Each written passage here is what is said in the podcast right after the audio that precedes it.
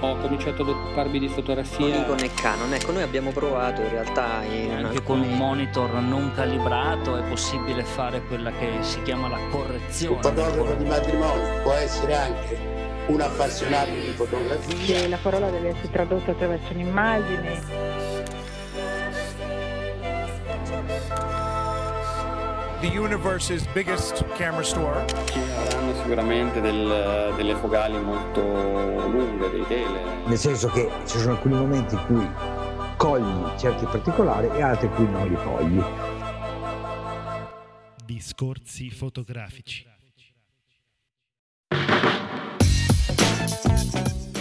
Ciao a tutti, benvenuti a questa nuova puntata del podcast di Discorsi fotografici. Oggi siamo solo io e Federico. Ciao Federico. Ciao Silvio, ciao a tutti. Noi siamo molto emozionati perché fra pochissimi giorni, questo sabato, inizierà il workshop di mm, Lightroom 5, 5 e, e, oltre, diciamo così, con Giuseppe Andretta. Abbiamo avuto un buon numero di iscritti, ma c'è ancora tempo. Eh, entro sabato, insomma, potete tranquillamente farci sapere se volete venire a Montecompoli. Ormai la pubblicità l'abbiamo fatta tanta, sapete dov'è. Al di là di questo, che vi ho detto più che altro per l'emozione, insomma, parliamo Federico un po' di, di novità fotografiche. Una proprio uscita adesso, questa mattina, ieri sera, questa mattina, insomma, è una nuova full frame Nikon. Chissà perché ce l'aspettavamo, no? Diciamo adesso Nikon con la D610 che esce a meno di un anno di distanza dalla D600 Sa perché. Eh, ripropone esatto questo modello con eh, solo tre miglioramenti. In realtà il miglioramento sostanziale è uno solo, qual è Federico? Diciamolo. No, lascia a te la... Ok, io ho un, un collega in ufficio che voleva, è arrivato tutto carico perché voleva la D600 gli ho detto guarda che la D600 ha problemi con il sensore che si sporca molto facilmente. Per chi non lo sapesse, eh, molte D600 sono state mandate in assistenza e questo credo che sia anche Federico il motivo per cui alla fine non l'abbiamo più recensita, non l'abbiamo più ricevuta esatto. diciamo, da, da Nikon. No? Sono andate in assistenza perché il, diciamo, l'olio con cui venivano appunto oliati gli ingranaggi del, dell'otturatore lasciava delle macchie molto fastidiose sul sensore e catturava quindi anche la polvere in maniera, cioè sembrava un po' una reflex del, del 2002 essenzialmente per la quantità di, di sporco che riusciva a catturare. Nikon eh, in questo senso cambiando, guarda un po' proprio il meccanismo dell'otturatore, che diciamo la, la battono su questo, no? abbiamo un nuovo meccanismo d'otturatore, una macchina migliore, bla bla bla, e però sono stati abbastanza onesti perché hanno risolto il problema in, in poco tempo. Hanno anche offerto uno sconto per quanto insomma possa valere la pena cambiare, hanno offerto uno sconto per i possessori registrati di D600 quindi noi per dire sì, vi aggiustiamo la macchina, se la mandate in garanzia, tutto quello che volete, però riconosciamo un po' i nostri errori e ci abbiamo messo una, una pezza, come si dice qua a Roma, con la D610, insomma. No, Federico, che dici? Eh, sì, sì, beh, hanno fatto questo errore un po' grave, eh, per cui beh, dovevano necessariamente porre rimedio anche perché non è una bella figura rispetto all'altra concorrente eh, che è la 6D ehm, della Canon. Uh-huh. E noi queste macchine non le abbiamo, la, prim, la, la, D600 l'avevamo chiesta in prova, ma c'è stato sempre questo rimandare che non si capiva, poi in realtà l'abbiamo capito perché, e, mentre la Canon ovviamente, ovviamente, purtroppo non riusciamo ad avere un uh, modello in prova da parte loro credo che sia una cosa quasi generalizzata con uh, chi vuole fare i test, ci dovremmo appoggiare a dei negozi e sì, al, momento, al, momento, stiamo ancora valutando se conviene o meno.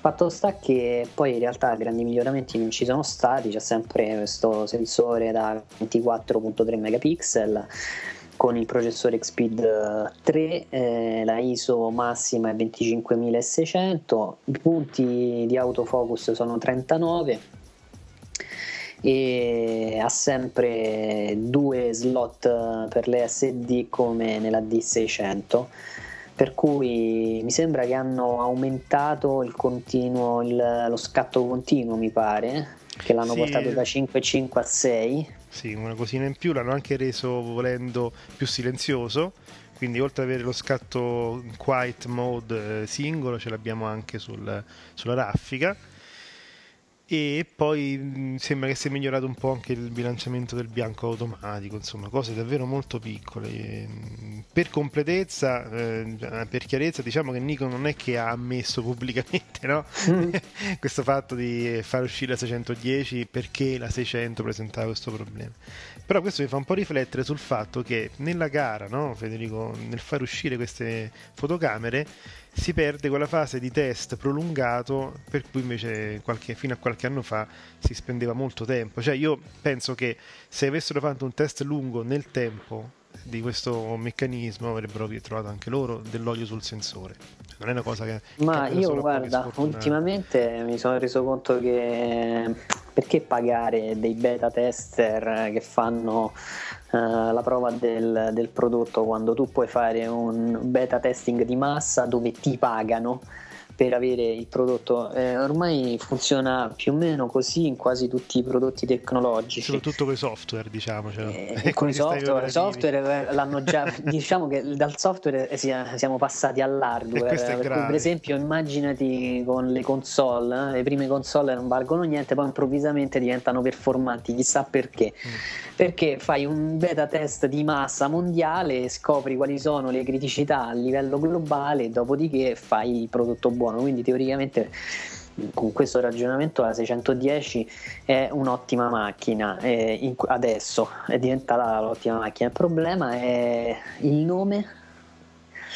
Eh, ormai la se- con la D600 se la- secondo me se lo sono bruciato il nome perché è Ma- associato a qualcosa che non funziona.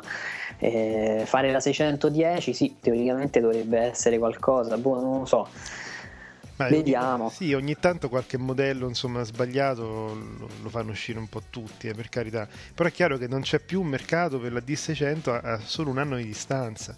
Perché chi la va a comprare adesso che sai No, io- qual è il problema? Sì, no, a parte quello, ma Eh. ma adesso facciamo un ragionamento generalizzato, ma in base anche ai feedback che riceviamo, con le domande che per email, su, su- principalmente su YouTube o sul, ehm, su Facebook, tutte, le, tutte le, le informazioni che ci chiedono, i consigli di acquisti sono sempre di macchine entry level. E questo spiega perché c'è per esempio una, una segmentazione eccessiva per Nikon in questo settore, perché comunque Canon spinge principalmente in settori, perché si va sempre intorno a macchine che arrivano sui 650-700 euro. Mm.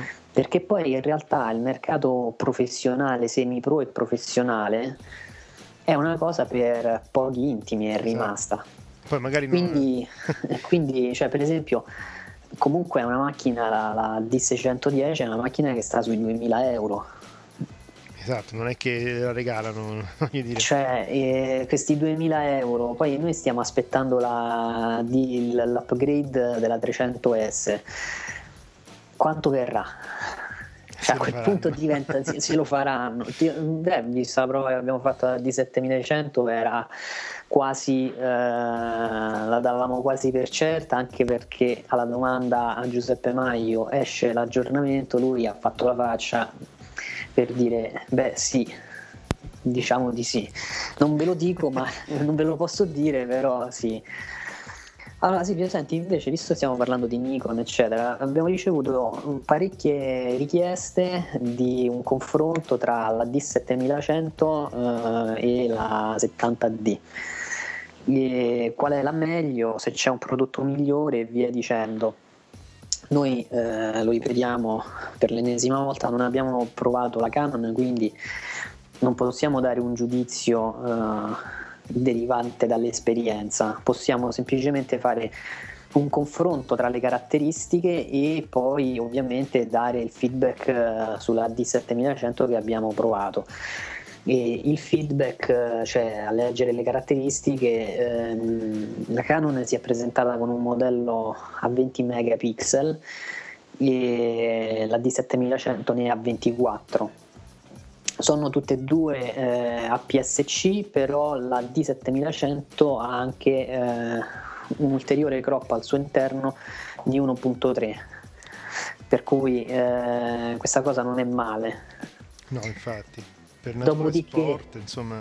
Eh, esatto, poi ha ehm, un range dinamico più ampio, la D7100 che è stato misurato in circa due stop, una profondità colore più ampia, 24 bit, cosa fondamentale, ha 51 punti di messa a fuoco contro i 19 della Canon, ha due slot SD card, ha la copertura del 100% del mirino la copertura del 100% del mirino e poi eh, ehm, il corpo macchina è più resistente quello Sì, io, io, la, io la 70D l'ho vista in, eh, a un negozio non, non mi sembra una macchina cioè proprio di consistenza che possa essere paragonata alla D7100 per cui so che il sensore pare essere particolarmente performante, però sta di fatto che eh, la D7100 mi sembra che stia tra i primi 12 posti nel, nel test che fa di però ehm, Sì, la, 70. la 70D è, è dispersa, è molto giù in classifica, per Esatto. cui se eh, nei primi 10 posti compaiono quasi tutti, tutte le Nikon, eh, un motivo ci sarà, per cui io, chi, lo- chi ci segue da sempre lo sa che continuo a usare un corpo macchina Canon, e- però bisogna dire oggi come oggi se dovessi cominciare da capo eh, Sì, difficilmente, base, pre- difficilmente inizierei a prendere in considerazione subito come era un tempo Canon. Piuttosto inizierei a prendere in considerazione la Nikon. Di meglio, di meglio potrebbe esserci la 610 Beh certo, un altro segmento. chiaramente. e potrebbe esserci l'aggiornamento della D300S perché comunque qualche piccolo problemino che per me rimane per esempio il tasto della ISO ehm, andrebbe risolto quindi immagino che qualche modello superiore ci possa essere Sì, allora io eh, a chi volesse appunto approfondire, eh, ricordo che abbiamo un video, una video recensione su YouTube della D7100 che diciamo come hai detto tu prima è proprio la macchina entry level Nikon che va per la maggiore e, e soprattutto ricordo che eh, se accoppiata a una lente non diciamo al 1855 che ti danno in, in bundle diventa una macchina spettacolare, diventa il, il secondo corpo scelto dai professionisti. Eh, beh sì, questa cosa in realtà bisogna assolutamente sottolinearla perché eh, noi abbiamo provato il kit, mi pare fosse 1805, non mi ricordo. 1805, sì. e, mm, e effettivamente aveva dei limiti perché non è una lente poi così performante, soprattutto con un sensore abbastanza impegnativo. Se lo abbinate a una lente eccezionale che può essere il 1835 1.8 Sigma, il 35 mm Sigma o addirittura salendo sopra come adesso Sì. parleremo eh, con una lente un po' più performante, voi lì tirate fuori tutta la potenza del sensore per cui secondo me 24 megapixel eh, sono utili Sì, diciamo, ritengo han- che sono utili hanno- sono lo standard di oggi per fare un po' tutto, eh, diciamoci la verità. dai parliamo della lente nuova che, sta per- che è Ah, uscita, sì. è stata presentata È stata economica, presentata- molto economica una, di una marca economica come la Zeiss Esatto. finalmente Zeiss diciamo così mette le mani a fondo al 100% nel eh, mercato delle fotocamere digitali quindi crea una lente appositamente per i sensori di nuova generazione. Ne abbiamo parlato ormai da, da- da molto tempo ne parliamo del fatto che comunque le lenti eh, di 10-15 anni fa sono ottime, tutto quello che volete, però erano state costruite per la pellicola, eh, senza tenere in considerazione invece il, eh, lo spazio esiguo ormai che c'è fra un pixel e l'altro e quindi pro- problemi che possono esserci di microdiffrazione e così via. Zeiss comunque migliora se stessa in maniera eh, io direi proprio allucinante perché davanti a me in questo momento ho la foto di questo obiettivo che è bellissimo, già sembra la coppa de- del Graal.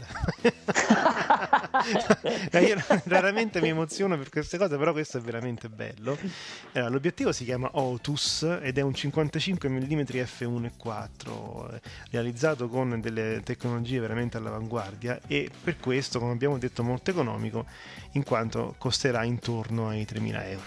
Quindi se avete eh, questi soldi da, da investire o comunque se anche se volete affittarlo perché finalmente qualcosa si sta muovendo in Italia in questo senso, ci sarà per tutti i professionisti della, della fotocamera digitale, ovviamente questa è una lente full frame, questo 55 mm 1.4.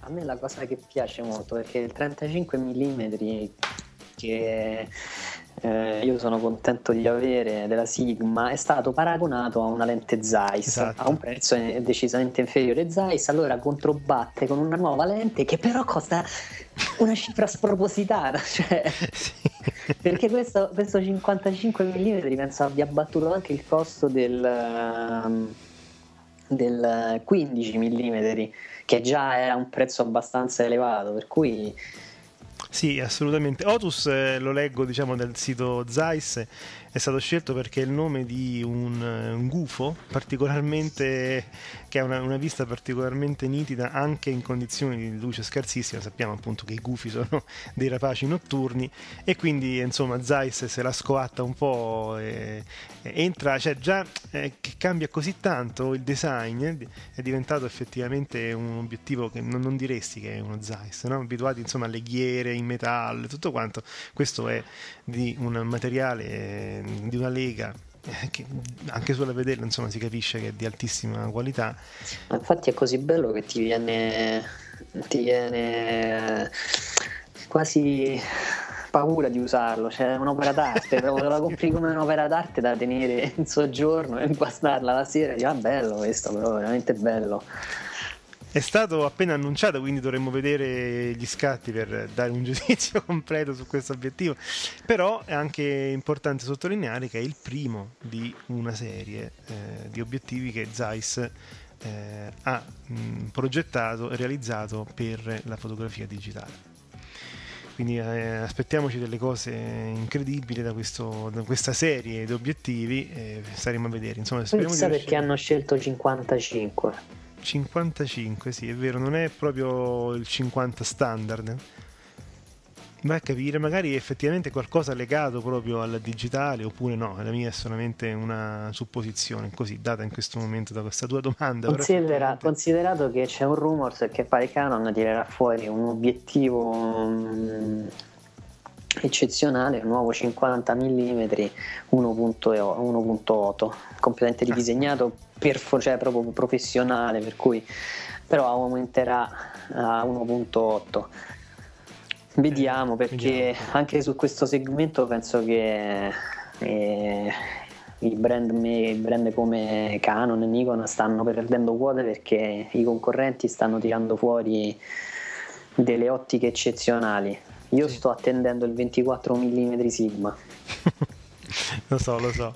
Allora, chiaramente a questo prezzo così elevato, l'obiettivo di cui abbiamo appena parlato non ha l'autofocus, insomma rimane Certo. Zeiss in tutto e per tutto.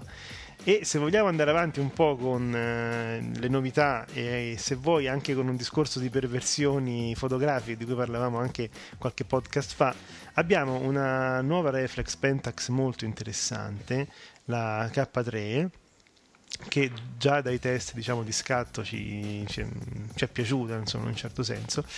Questa fotocamera eh, è una 24 megapixel ha appunto un nuovo mh, sistema appunto di, di messa a fuoco. Si passa da, da un sistema a 77 segmenti della K5 a questo eh, ormai tutti, quasi tutti ce l'hanno eh, dei pixel RGB, infatti è un vero e proprio sensore da 86.000 pixel che serve esclusivamente per la, la messa a fuoco. Quindi Pentax si allinea no, su, su questo nuovo trend in cui non c'è più appunto questa, il vecchio sistema di, di messa a fuoco a segmenti, diciamo così, a pezzetti di, di area, ma c'è un vero e proprio sensore classico, diciamo così, che si occupa solo della messa a fuoco. E diventa una fotocamera da professionisti, eh, nel senso che ha ad esempio il doppio slot SD, quindi la possibilità di fare backup, eh, estensione e così via, un po' come i concorrenti. Ma la cosa, insomma, Federico, che, eh, che ci è sembrata, mi è sembrata poi chiaramente un po' perversa, è che anche Pentax si è lanciata, no? In questa, in questa nuova tendenza de, de, delle fotocamere reflex, ne parlavamo l'altra volta con un brevetto depositato da Nikon per un, un filtro passabasso a maglia variabile. Ricordiamo un filtro passabasso che cos'è? È una griglia ovviamente estremamente sottile, praticamente invisibile all'occhio umano, posizionata di fronte al, al, sensore, quindi tra il sensore e la lente, serve per filtrare alcune frequenze e quindi migliorare in un certo senso la, nitidezza della foto. Ultimamente già con la D800E Nikon toglie il filtro passabasso perché qualcuno appunto diceva che era comunque con qualcosa che si frapponeva fra il sensore e la lente e quindi introduceva dei problemi di nitidezza anche se era stato fatto apposta per eccetera eccetera e quindi adesso la frontiera no, della sperimentazione non è, non è, più il sensore ma il filtro passabasso allora per tutto questo per dire che la, questa Pentax K3 ha un simulatore di filtro passo basso, cioè te la danno senza filtro passo basso, ok? Se poi tu vedi che le tue foto non vengono eh, nitide come desideri, puoi simulare l'effetto del filtro passo basso, ma come? Tramite il sistema di eh, eh, antivibrazione posizionato direttamente sul sensore, in questo caso in un, in un, obiettivo da parte di Mentax, che fa vibrare, guarda un po', però fa vibrare leggermente il, il sensore e quel poco di, eh, di blare, di sfocato che si ottiene da questa vibrazione simula l'effetto del filtro passa basso. Cioè, io una cosa così perversa, sinceramente, non l'avevo mai sentita. Non so tu, Federico, ma che ne No, pensi? no, la prima volta. Beh, sì, in realtà poi è, è un sistema. Cioè, questa è una via di mezzo e fondamentalmente prendere una decisione o lo togli o lo lasci questo sistema magari funziona perfettamente. No, non no, lo so. infatti, noi stiamo parlando adesso perché. Cioè, sulla carta, sulla carta, carta, magari eh, noi ridiamo, poi magari sì, sì, è sì. un sistema estremamente performante. Vediamo chi vincerà questa gara. No? Della, del Il sensore che monta pare che sia lo stesso della Nikon D7100. Eh. Ah, quindi insomma, no, no, no, ma guarda, ripeto, questa si vede anche dal, dalla qualità um, di, di costruzione che è una fotocamera eh, rivolta al mondo semiprofessionale. Pentax ci è sempre piaciuta, insomma, con, con, le sue fotocamere che abbiamo anche avuto modo di provare, a partire da, dall'AQ, di cui abbiamo fatto anche una video recensione, fino alle altre che abbiamo visto un po' così ai vari Photoshop. Per cui rimane un marchio che è riuscito a tagliarsi un suo segmento, una sua fetta di, di pubblico, anche insomma con dei concorrenti incredibili e anche molto emergenti come Sony, ad esempio. Beh sì, poi altre caratteristiche che ha un, uh, lo scatto continuo 8.3 frame al secondo, eh, supporta l'USB 3, ha una doppia card, il doppio slot per le, le SD e um, ha 27 mi sembra, 27 punti, 27, 27 punti sì, di messa a fuoco. fuoco per cui diciamo che è una bellissima macchina che viene venduta sui 1300 dollari solo corpo. Insomma, e con il 1835 viene venduto sui 1700, per cui diciamo che ehm, è una, è una bella macchina, una bella opzione ad esempio, perché anche Pentax ha fatto del, dei bei prodotti. Finiamo questo breve fotobar con un rumor eh, su Sony.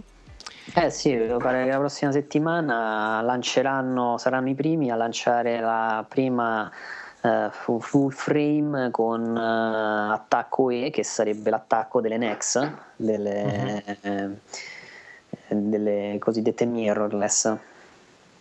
Ed è una macchina, sono, saranno due modelli, pare che si chiamino A7 e A7R, la differenza sta nella grandezza, nella quantità di megapixel, la A7 24, la A7R 36, per cui dovrebbe essere lo stesso della D800 immagino, su un corpo macchina particolarmente piccolo, perché se è quello delle Nex eh, sarà una cosa fenomenale. Pare che il kit venga eh, dato insieme a un 2470 Zeiss, non credo che sia eh, 2.8 per cui staremo a vedere sta, eh, sarà un bel colpo eh. assolutamente sì è qualcosa ancora eh, di inatteso in un certo senso perché non è né una mirrorless né una reflex quindi vedremo un po' come Sony il costo, il costo è particolarmente alto perché mm-hmm. stiamo sui 1600 euro la versione da 24 megapixel 2300 la versione eh, da 36 megapixel. Fatto sta che la serie RX1 e il suo aggiornamento venduto a circa 3.000 euro ha avuto un successo clamoroso ed è un'ottica fissa Zeiss 35 mm fisso. Vediamo questa qui che, che cosa può riservare. Allora, senti Silvio, per finire eh, ti volevo chiedere perché adesso mh, mm, ascolteremo un'intervista a, una software, a un software, a, alla, a una società che ha prodotto, esatto. scusate, una società che ha mh, mm, elaborato un software di gestione delle immagini, si chiama Momapix e mh, mm, diciamo, tu hai curato le nostre, noi abbiamo, lo abbiamo provato tutti insieme, ma tu hai curato principalmente, eh, hai raccolto le nostre impressioni per fare la vera e propria recensione. Per cui mi sembra più che giusto che ehm, introduci le potenzialità prima di ascoltare l'intervista che abbiamo fatto, gli stiamo dando spazio perché mi sembra corretto che eh, un prodotto italiano che deve combattere con, dei, eh, con altri prodotti normalmente che non sono italiani, mi sembra giusto dargli spazio. Sì, allora prima appunto di sentirlo dal, dal presidente de, de, della società che ha sviluppato questo software, vi annuncio, cioè, perlomeno eh, vi premetto un po' che cosa è Momapix. Eh, Momapix è una piattaforma online eh, di gestione delle foto a livello proprio anche di agenzia di stampa dal singolo fotografo alla grande agenzia, questo software è, così versatile che ti permette appunto di poter gestire anche personalmente le vendite delle tue foto, la, l'upload, eh, la, la condivisione con le testate giornalistiche e così via.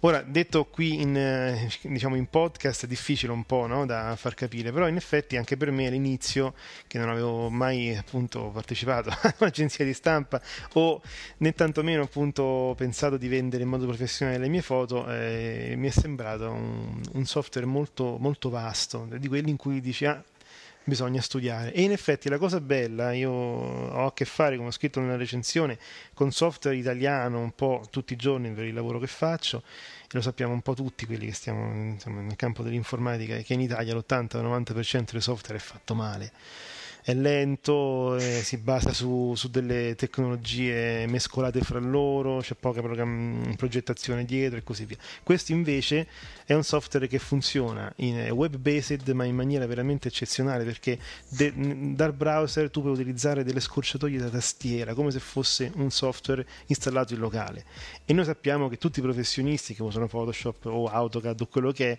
amano le scorciatoie da tastiera quindi ah, voglio parlare solo di questa piccola cosa per, perché dire guardate che, che, tipo di dettaglio, che tipo di attenzione c'è stato da parte del sviluppatore per il vero professionista. Quindi non è un prodotto che è tutto frizzi, lazzi e campane per essere venduto all'inizio e poi lasciare così il cliente, no? Diciamo perso nel mare dei bug e così via. C'è un menu, eh, scusate, c'è un, un, manuale molto esteso da leggere, da studiare, insomma, è fatto veramente bene. Io eh, appunto per, per, tutto quello che è stata la nostra esperienza, vi rimando anche all'articolo che sarà pubblicato sul nostro sito discorsifotografici.it o linkato alla nostra pagina Facebook, ma soprattutto insomma sentiamo dalle parole di chi lo ha creato quali sono appunto le caratteristiche, i punti di forza. Io ripeto, se dovessi fare del, della fotografia un lavoro, mi affiderei a un software di questo tipo perché funziona, è professionale in questo senso e poi è, diciamo, è italiano ed è questa cosa un po' mi fa piacere. Orgoglio italiano. Esatto. Va bene, e noi adesso quindi andiamo avanti con la puntata. l'intervista di oggi ehm, è con eh, Claudio Melissari. Ciao Claudio. Ciao, ciao a tutti. Allora ti presento subito, eh, tu ti occupi di un software che noi abbiamo già recensito, una piattaforma in realtà che diciamo è una risposta tutta italiana basata interamente sul web eh, riguardo all'archiviazione digitale delle proprie immagini. Si chiama MomaPix la tua azienda e io ti chiedo innanzitutto di fare tu una introduzione e una presentazione di MomaSoft. Sì. Come e quando è nata l'idea di MomaPix? Allora sì, guarda, ehm, il software eh, MomaPix nasce eh, per mano di questa società che è Momasoft, quindi la società è Momasoft e ha rilasciato questo software MomaPix. Lo spunto con cui si è deciso di mh, mm, crearci questa attività è sicuramente la conoscenza del settore fotografico e fotogiornalistico, perché per quelle che sono state le mie esperienze pregresse, avevo una buona competenza nell'ambito appunto fotogiornalistico e una competenza informatica per quelli che sono i miei studi.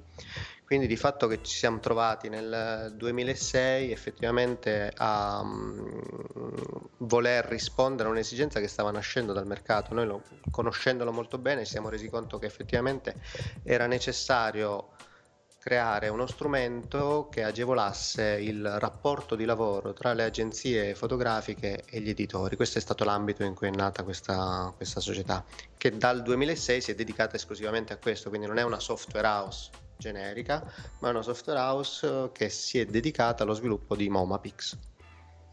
Ho capito, allora ehm, io voglio dire immediatamente che abbiamo avuto modo di testare la versione beta del software già, già era particolarmente performante perché chi ha un po' eh, chi utilizza ad esempio Google, eh, Google Docs o anche il relativo di Microsoft, le applicazioni basate sul web di Microsoft o Google, eh, praticamente la vostra soluzione è pressoché identica in termini di velocità, quindi risponde eh, immediatamente. Per cui io ti chiedo, ehm, che riscontro avete avuto dal mercato delle agenzie fotografiche? Perché avete deciso uh, di rivolgervi anche al pubblico dei fotografi? Sì, guarda, allora il nostro lavoro nasce eh, con le agenzie fotografiche mh, mm, e con le agenzie fotogiornalistiche in particolare perché è, come ti ripeto, il settore che conoscevamo. Eh, di fatto noi quando abbiamo cominciato a proporci eh, ci siamo trovati di fronte a uno scenario che era forse non era ancora completamente maturo per quello che stavamo facendo, perché noi proponevamo questo software come servizio e il concetto di software as a service ancora non si era per nulla affermato, quindi le agenzie fotografiche erano ancora convinte di dover eh, pagare una software house per sviluppare un software ad hoc su quelle che erano le loro specifiche esigenze. Questa strategia alla lunga poi si rivelava sbagliata perché si investiva parecchio denaro, quindi si allocava un grosso budget per sviluppare un software che per come è questo settore, il settore dell'informatica in generale, dopo 12-18 mesi era obsoleto. Per cui noi, proponendo un servizio e non un software, abbiamo avuto diciamo, degli ottimi risultati e siamo così entrati in contatto con le agenzie fotografiche e con uh, i loro clienti che erano gli editori. Nel momento in cui ci rapportavamo però con le agenzie fotografiche, di fatto davamo un servizio anche ai fotografi che lavoravano per uh, queste agenzie e da lì il passo è stato quasi obbligato, quindi volendo soddisfare tutte le esigenze de, di questo mercato lavorativo era scontato che prima o poi arrivassimo anche a realizzare una versione ad hoc per eh, i fotografi. Senti, eh, quali sono le principali funzionalità di MomaPix One? Allora sì, MomaPix One diciamo eh, secondo l'approccio che abbiamo sempre seguito, nasce per rispondere a delle esigenze. Quindi l'idea è sempre di metterci in ascolto, raccogliere quelle che sono uh, le esigenze degli utenti ai quali ci vogliamo rivolgere e dopodiché creare la soluzione migliore. In quest'ambito abbiamo effettivamente anche realizzato delle interviste a fotografi che a questo punto non erano più solo fotografi che si occupavano di giornalismo, ma fotografi che lavoravano in ambito uh, dello spettacolo la moda eh, o eventi sportivi eh, ed, ed altri, altri ambiti. E di fatto le esigenze fondamentali ce ne sono parecchie, però io penso di poter riassumere in esigenze di presentazione del proprio lavoro, promozione e vendita online. Per cui il software deve rispondere all'esigenza di crearsi una vetrina sul web.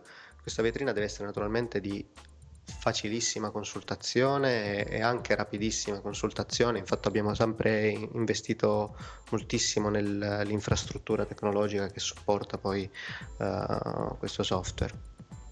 E questa vetrina però non è di per sé sufficiente, perché se fosse così un qualunque blog, un qualunque software per uh, il caricamento online di immagini sarebbe adeguato. L'idea è che oltre a presentare il proprio lavoro, il fotografo con questa vetrina deve poterlo promuovere e abbiamo introdotto vari strumenti di promozione e deve eventualmente eh, eh venderlo online e quindi abbiamo introdotto il modulo di mm, e-commerce. Si tratta quindi di uno strumento, diciamo, completo per i professionisti del, del, del settore. In, in dettaglio è difficile scendere perché ci sono tantissime funzioni, però diciamo dalla condivisione delle immagini al tracciamento delle visite sul sito, all'indicizzazione del motore di ricerca, al tracciamento delle ricerche effettuate sul proprio, motore di, sul proprio sito, diciamo ci sono tutta una serie di strumenti che, che lo, lo rendono effettivamente uno strumento di lavoro. Diciamo che voi avete anche fatto un uh, sondaggio sulle abitudini dei fotografi italiani relativamente al web sì, sì, sì, esatto. È quello che, mm, che emerge da questa intervista è, è, è, di fatto quello che noi abbiamo cercato, sono le esigenze che, alle quali noi abbiamo cercato di dare una risposta. In particolare, diciamo che su la maggior parte dei fotografi che abbiamo intervistato avevano assolutamente chiari quali erano uh, diciamo, gli strumenti di cui avrebbero avuto bisogno, ma non avevano ancora avuto l'opportunità o per questioni di budget o per questioni di organizzazione di mm, riorganizzarsi, diciamo, per rispondere a quelle che loro sentivano come delle esigenze. E allora MomaPix One dovrebbe essere appunto questa risposta, una risposta a portata di mano per tutti questi fotografi che, che sanno di doversi riorganizzare eh, con uno strumento di lavoro su web. Quindi, secondo te quali sono i vantaggi per i fotografi proprio per i nostri ascoltatori che magari hanno idea, si stanno incuriosendo e allora decidono, beh, vediamo un po' quale sarà il mio vantaggio, il vantaggio più mhm. grande. Ma guarda, io, io direi che l, l, di fatto MomaPix One è un'occasione per non uh, perdere del... Uh, è, un'occasione per non, non perdere un'opportunità di vendita in più, nel senso che in questo momento e ormai diciamo da qualche anno la vita del fotografo, la vita professionale del fotografo eh, è cambiata, è sempre più difficile eh, lavorare a meno che non ci si adegui, cioè non si può continuare a lavorare come si faceva anni fa con un negozio sulla strada principale del paese e, e pensare che quello lì possa effettivamente essere l'unico oh, business. Per cui eh, il vantaggio di avere una piattaforma come Momapis è quello di avere effettivamente uno strumento di marketing, mettendo assieme quindi eh, la presentazione sul web, gli strumenti di promozione e l'e-commerce, sicuramente il fotografo ha delle occasioni in più, delle opportunità commerciali in più. Allora, ascolta, io invece voglio aggiungere un paio di cose, tra l'altro avevamo ricavato dalla nostra prova e che possono essere utili perché mi sono un po' immedesimato nel fotografo sì. e posso dirti, ad esempio, se avete intenzione, venite chiamate a fare delle foto a so, una festa o in qualche occasione particolare, una convention e via, dice- e via dicendo, voi potete creare una sezione riservata all'evento, condividere quelle immagini e così il cliente per esempio può eh, tranquillamente scegliere le foto che gli interessano. Noi infatti nella nostra recensione parlavamo, la, abbiamo giocato alla piccola agenzia di stampa. E un'altra caratteristica, questa per me è una cosa molto interessante, tra l'altro il fatto di poter vendere le proprie foto in, eh, in privato in pratica, senza dover, come si fa adesso, per esempio eh, affidandosi a un sito di stock che le seleziona per tante ragioni che possono essere anche un utilizzo su rivista, su web via dicendo. In questo caso vendete proprio l'immagine vostra e certo. poi il cliente fa quello che vuole evidentemente.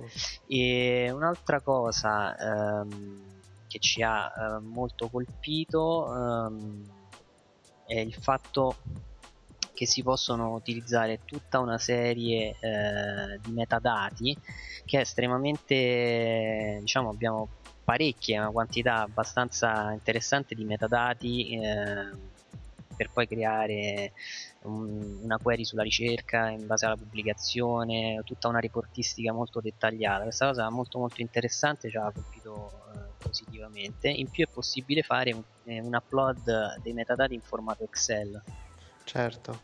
Sì, guarda, noi abbiamo lavorato moltissimo per cercare di rendere l'applicazione il più fruibile possibile e eh, il nostro, mh, diciamo, software di riferimento non era un software online. Noi abbiamo cercato di ispirarci alle applicazioni desktop, per cui, non so, da Lightroom a uh, Photoshop, a Bridge, quindi queste piattaforme che sono negli scorsi anni si sono affermati come software per l'organizzazione delle foto sul uh, proprio desktop.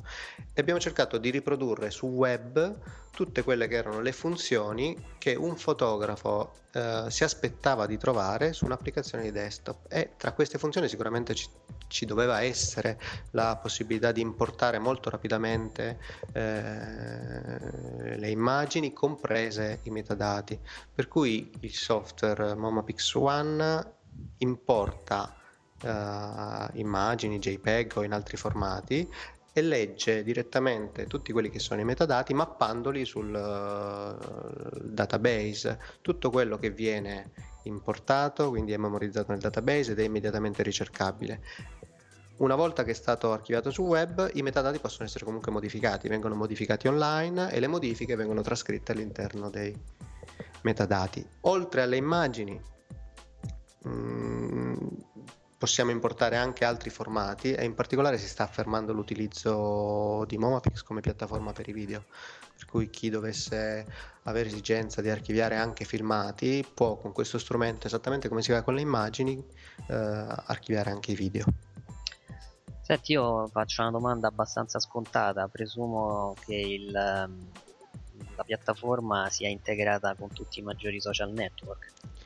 Eh, sì, assolutamente. diciamo che non, ormai non potevamo esimerci, eh, ma gli strumenti di social network fanno, fondamentalmente eh, sono importanti nel momento in cui si vuole promuovere e creare eh, rumors attorno al proprio sito, per cui qualunque servizio caricato online, nel momento in cui non è un servizio privato riservato a un cliente, la cui visione quindi deve essere vincolata al riconoscimento dell'utente che sta mh, mm, eseguendo l'accesso, può essere promosso attraverso uh, i più diffusi social network, quindi mh, mm, Google Facebook, eccetera, eccetera. In questo modo si, si, si diciamo, crea un, un pochettino di interesse eh, attorno ai lavori che si mettono online.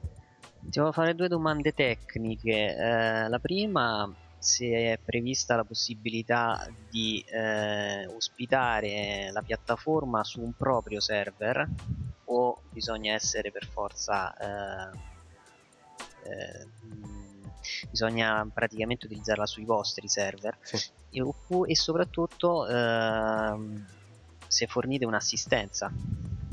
Allora, diciamo che le due domande eh, sono legate tra di loro, nel senso che noi abbiamo deciso Momapix One di offrirlo esclusivamente come servizio, eh, il che necessariamente significa che il software è ospitato sui nostri server, quindi noi nel momento in cui offriamo questo servizio a Canon e a un fotografo gli stiamo dando quals- tu- tutto, dall'hardware al software all'assistenza 24 ore su 24 su- sull'hardware e eh, 5 giorni, 8 ore su, per, 8 per 5 sul, sul software, per cui in qualunque momento il fotografo sa che può trovare presso di noi un punto di riferimento sia per problemi sia per chiarimenti perché Ho capito. Allora, eh, io per concludere ti voglio chiedere mh, come pensate di migliorare il software nel futuro prossimo? Allora, guarda, un- un- parecchie idee già le abbiamo e ci stiamo già lavorando. Io direi che eh, è, è importante comunque la filosofia che sta dietro alla Momasoft, perché noi adesso abbiamo rilasciato la versione Momapix One, però il fatto che sia stato rilasciato non vuol dire che lo sviluppo sia terminato, per cui eh, Momapix One sarà in continuo sviluppo, gli aggiornamenti verranno rilasciati periodicamente, in genere mensilmente vengono pubblicate delle novità su una bacheca che abbiamo costituito apposta per eh, raccogliere dei feedback e annunciare quelle che sono le nostre novità, quindi feedback sulle novità anche. E tra gli sviluppi che sicuramente eh, perseguiremo nei prossimi mesi è quello di creare una rete tra tutti i fotografi che si abbonano a Momapix e anche le agenzie fotografiche che utilizzano Momapix. La bacheca che abbiamo creato è uno, è uno strumento di- disponibile nel backend di ogni sito Momapix e in un certo senso funzionale anche a questo perché tutti i fotografi possono rilasciare dei commenti su una particolare feature del software o richiedere eventuali modifiche o indicarci nuove esigenze, quindi i commenti, i voti, esattamente come funzionano nei social network, quindi la possibilità di mantenersi in contatto. Allora, io vorrei dare alcune informazioni un po', eh, un po' operative, diciamo. Allora, innanzitutto le, le prendo direttamente dal sito. le potete, allora, innanzitutto potete andare sul sito momapix.com e trovate Momapix One per fotografi e la soluzione voi la proponete a 295 euro all'anno. Sì. È un account un account utente, quindi per un fotografo, che però prevede account clienti illimitati, quindi eh, potete fare lo storage delle foto per illimitati clienti. Lo spazio sul disco che offrite è di 30 giga, gli aggiornamenti del software eh, sono gratuiti ed è prevista anche una registrazione del dominio. Esatto. E cosa interessante è che ehm, potete provarlo per 14 giorni gratuitamente. Sì, la prova è immediata, quindi andando sul sito c'è il link, eh, basta compilare un form con eh, pochi dati anagrafici e nel giro di pochi secondi si attiva un nuovo sito di prova. Riguardo lo spazio disco ci sono questi 30 giga iniziali, ma sono upgradabili in qualunque momento a costi molto bassi. Ho capito. Allora, per altre invece, se volete ancora altre informazioni oltre a contattare loro, se siete timidi all'inizio potete comunque consultare il canale YouTube eh, Momapix dove trovate anche dei, ehm, dei tutorial che spiegano il funzionamento, va ad esempio la registrazione dei clienti, la reportistica sui download, la personalizzazione grafica e via dicendo, quindi ci sono una serie di tutorial che vi aiutano a scoprire e a conoscere il software magari prima di provarlo gratuitamente, anzi soprattutto prima magari di abbonarsi. certo. Allora Claudio, io ti ringrazio moltissimo. E Grazie a te. Noi come discorsi fotografici eh, siamo stati molto soddisfatti della prova, anzi vi ringraziamo di averci scelto per eh, il test e beh, speriamo che la gente si abboni perché comunque è una bella risorsa tutta italiana questa. Vi ringrazio a voi dell'ospitalità e mm, un saluto a tutti.